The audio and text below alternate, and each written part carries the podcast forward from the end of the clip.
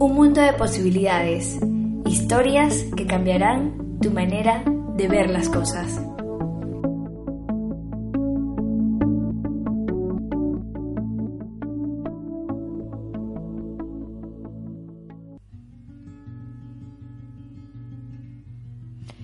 Hola mis amigos, les habla Beatriz, bienvenidos al cuarto episodio de Un Mundo de Posibilidades y en el día de hoy hablaremos sobre la justicia restaurativa.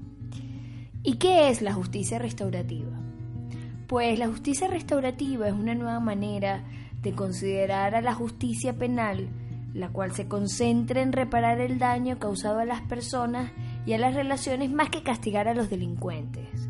En palabras llanas, lo que intenta es ver el, por qué se cometió esa infracción, eh, el reparar el daño que se le ha hecho a esa víctima y reinsertar al, al infractor. ¿no?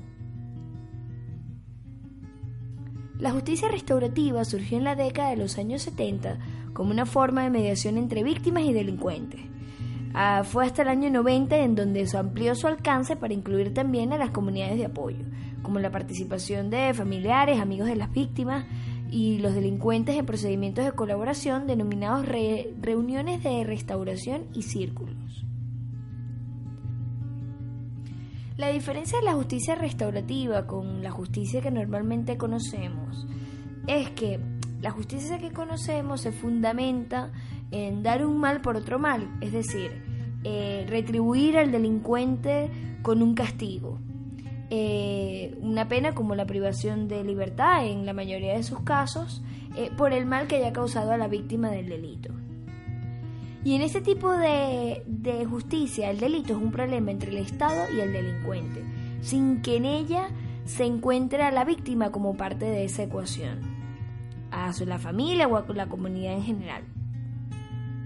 En cambio, la justicia restaurativa busca superar la identificación del castigo como una venganza. Y lo que busca es la no repetición y prevención y reparación eh, a las víctimas. Es importante tener en cuenta que al hacer justicia el derecho apunta a la reparación y no a la venganza. Y la justicia restaurativa tiende a usarse en casos de menores con primeros eh, delitos. Y bueno, teniendo un poco las primeras pinceladas sobre la justicia restaurativa, restaurativa vamos a ver ahora cómo funciona. Pues a grandes rasgos, porque esto además depende de la legislación y, cada caso depende del país donde se instaure, pero eh, básicamente se abre un proceso de mediación entre el infractor y la víctima y un mediador imparcial.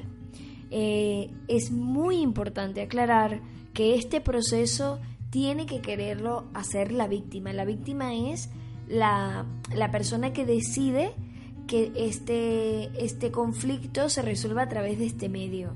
Eh, de ninguna manera eh, se puede ver involucrado un, un proceso de justicia restaurativa sin que la víctima quiera resolverlo de esta manera.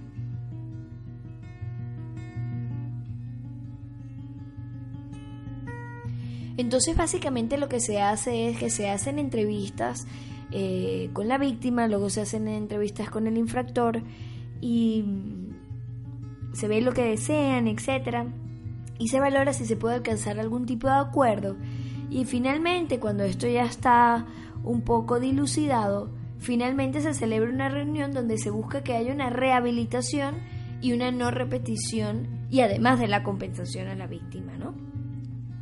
Hay una cosa muy, muy interesante que, es que en la justicia restaurativa se, se dividen eh, medidas eh, por, por, tres grandes, por tres grandes grupos, ¿no?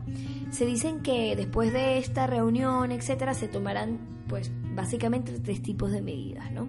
Uno es las medidas de satisfacción, que lo que buscan es dignificar a la persona. Eh, por ejemplo, si alguien te ha robado, pues que te, que te vuelvan lo que te han robado. Luego están las medidas de rehabilitación eh, o reparación, en donde también lo que se busca es si hay algún tipo de trauma o lo que sea, pues que se vaya a alguna terapia psicológica o a alguna terapia médica. Y luego está el tema de las medidas de compensación. Eh, básicamente en, esta medida lo que se hace son pago por daños físicos y morales. Eh, si hay algo que él no me puede devolver porque al final no me robó, sino que hizo alguna otra cosa, se calcula esa otra cosa que yo he perdido, qué valor tiene en mi vida y ese valor es el que el infractor deberá de recompensarme, ¿no? Yo como, como víctima en este caso. Luego, ¿qué, beneficios tiene la justicia restaurativa y por qué lo traemos a este programa? ¿no?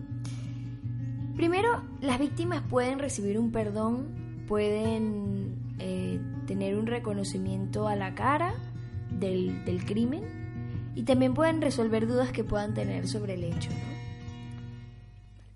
El hecho de no pasar a un juicio manera hace que la víctima no pase por este trauma, porque tiende a ser... Eh, peor para la víctima, aparte de haber pasado eh, o ser víctima de un hecho, tiene que pasar por todo este proceso judicial en la que normalmente no es cómodo para ella y tampoco lo es para el infractor. Eh, además, eh, el hecho de no hacer esto ayuda a prevenir el delito porque según John Bright White hay un avergonzamiento perdón, reintegrador y otro estigmatizante. El primero es el que se logra con la justicia restaurativa y puede ser definitorio a que no se repita o no el delito, ¿no? Eh, cuando se le abre una puerta al infractor para que pueda seguir formar parte de la sociedad, eso da como resultado un avergonzamiento eh, reintegrador, ¿no? Hace que la persona se dé cuenta de lo que ha hecho, las consecuencias de lo que ha hecho y aprender del tema para no volver a hacer y allí cortar de raíz la, posible carrera delictiva de una persona.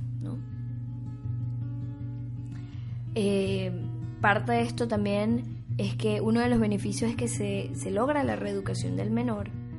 Eh, también ayuda a la víctima a perder miedos ¿no? que se hayan podido crear gracias al delito.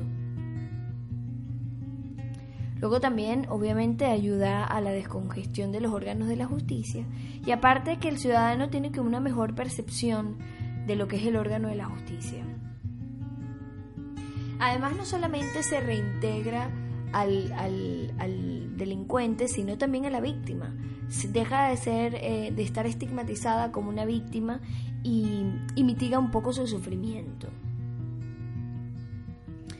En España, este tipo de justicia se utiliza normalmente más para, para mm, eh, delitos menores y, de hecho delitos de menores.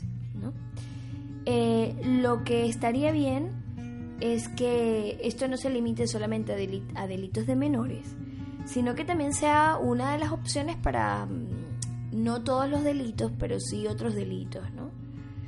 Em, por lo menos en Francia o en Alemania, se permite este tipo de respuesta para crímenes de violencia de género, algo que está prohibido en España.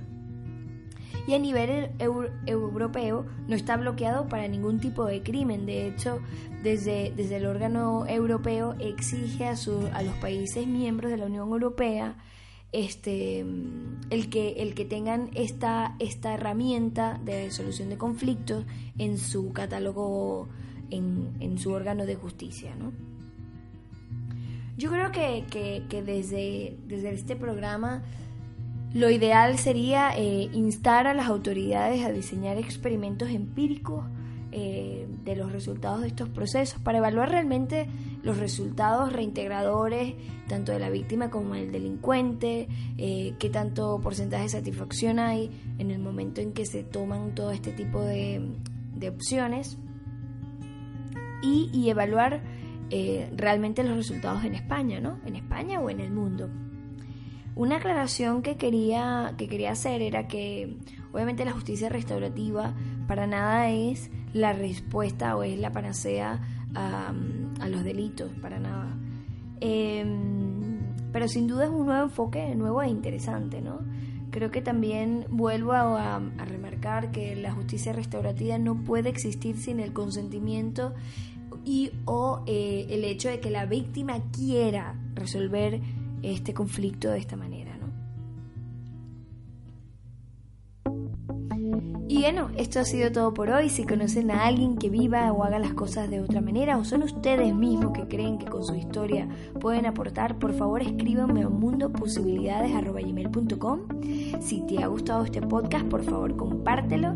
Y si quieres saber de todas nuestras novedades, síguenos en nuestras redes sociales, en Instagram como mundo.posibilidades, en la comunidad de Facebook Un Mundo de Posibilidades o suscríbete a nuestra newsletter en la página mundodeposibilidades.web todo estará en las notas de este programa.